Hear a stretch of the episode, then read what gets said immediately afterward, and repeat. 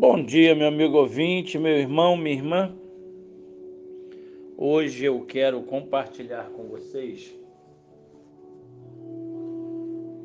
o livro de Romanos, capítulo 5, a partir do versículo 1.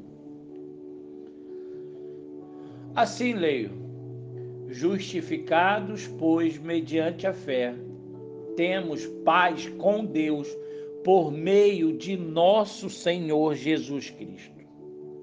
Por intermédio de quem obtivemos igualmente acesso pela fé a esta graça na qual estamos firmados. E gloriamo-nos na esperança da glória de Deus. E não somente isto, mas também nos gloriamos nas próprias tribulações, sabendo que a tribulação produz perseverança. E a perseverança produz experiência, e a experiência vem com a esperança. Ora, a esperança não confunde, porque o amor de Deus é derramado em nosso coração pelo Espírito Santo que nos foi outorgado. É, meu amigo, meu irmão, para vivermos bem, para vivermos bem, temos que desafiar as tribulações e aprender com elas, sem se deixar confundir por elas e sem permitir vergar o corpo sob o seu peso.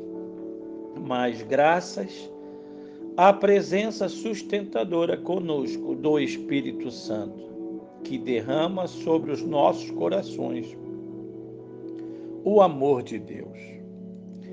Para vivermos bem, precisamos nos lembrar positivamente que herdamos, de fato, o destino que se vê nos contos e fábulas.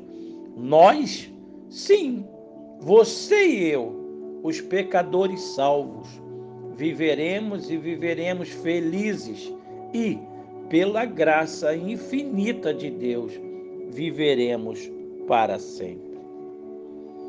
Para uma vida que vale a pena,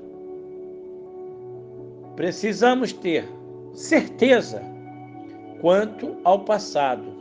Todos os que cremos em Jesus fomos purificados definitivamente por Ele pelo seu sangue derramado em nosso lugar. Confiança quanto ao presente. Podemos sentir plena confiança quanto ao presente. A visão de quem Deus é deve produzir em nós confiança no que Ele é e faz. Esperança quanto ao futuro podemos com certeza e confiança nutrir sem medo esperança quanto ao futuro. Precisamos confiar em Deus e esperar nele. Se olharmos para o passado, o passado do povo da Bíblia e o nosso próprio passado, teremos esperança. A memória produz esperança. Sim, ela produz uma esperança, porque nós nos lembramos de onde Deus verdadeiramente nos resgatou, nos trouxe para a sua maravilhosa luz. Viver bem, sim, esta é a proposta, viver bem com Jesus aquilo que um homem pensa de si mesmo. É isso que determina ou antes indica o seu destino.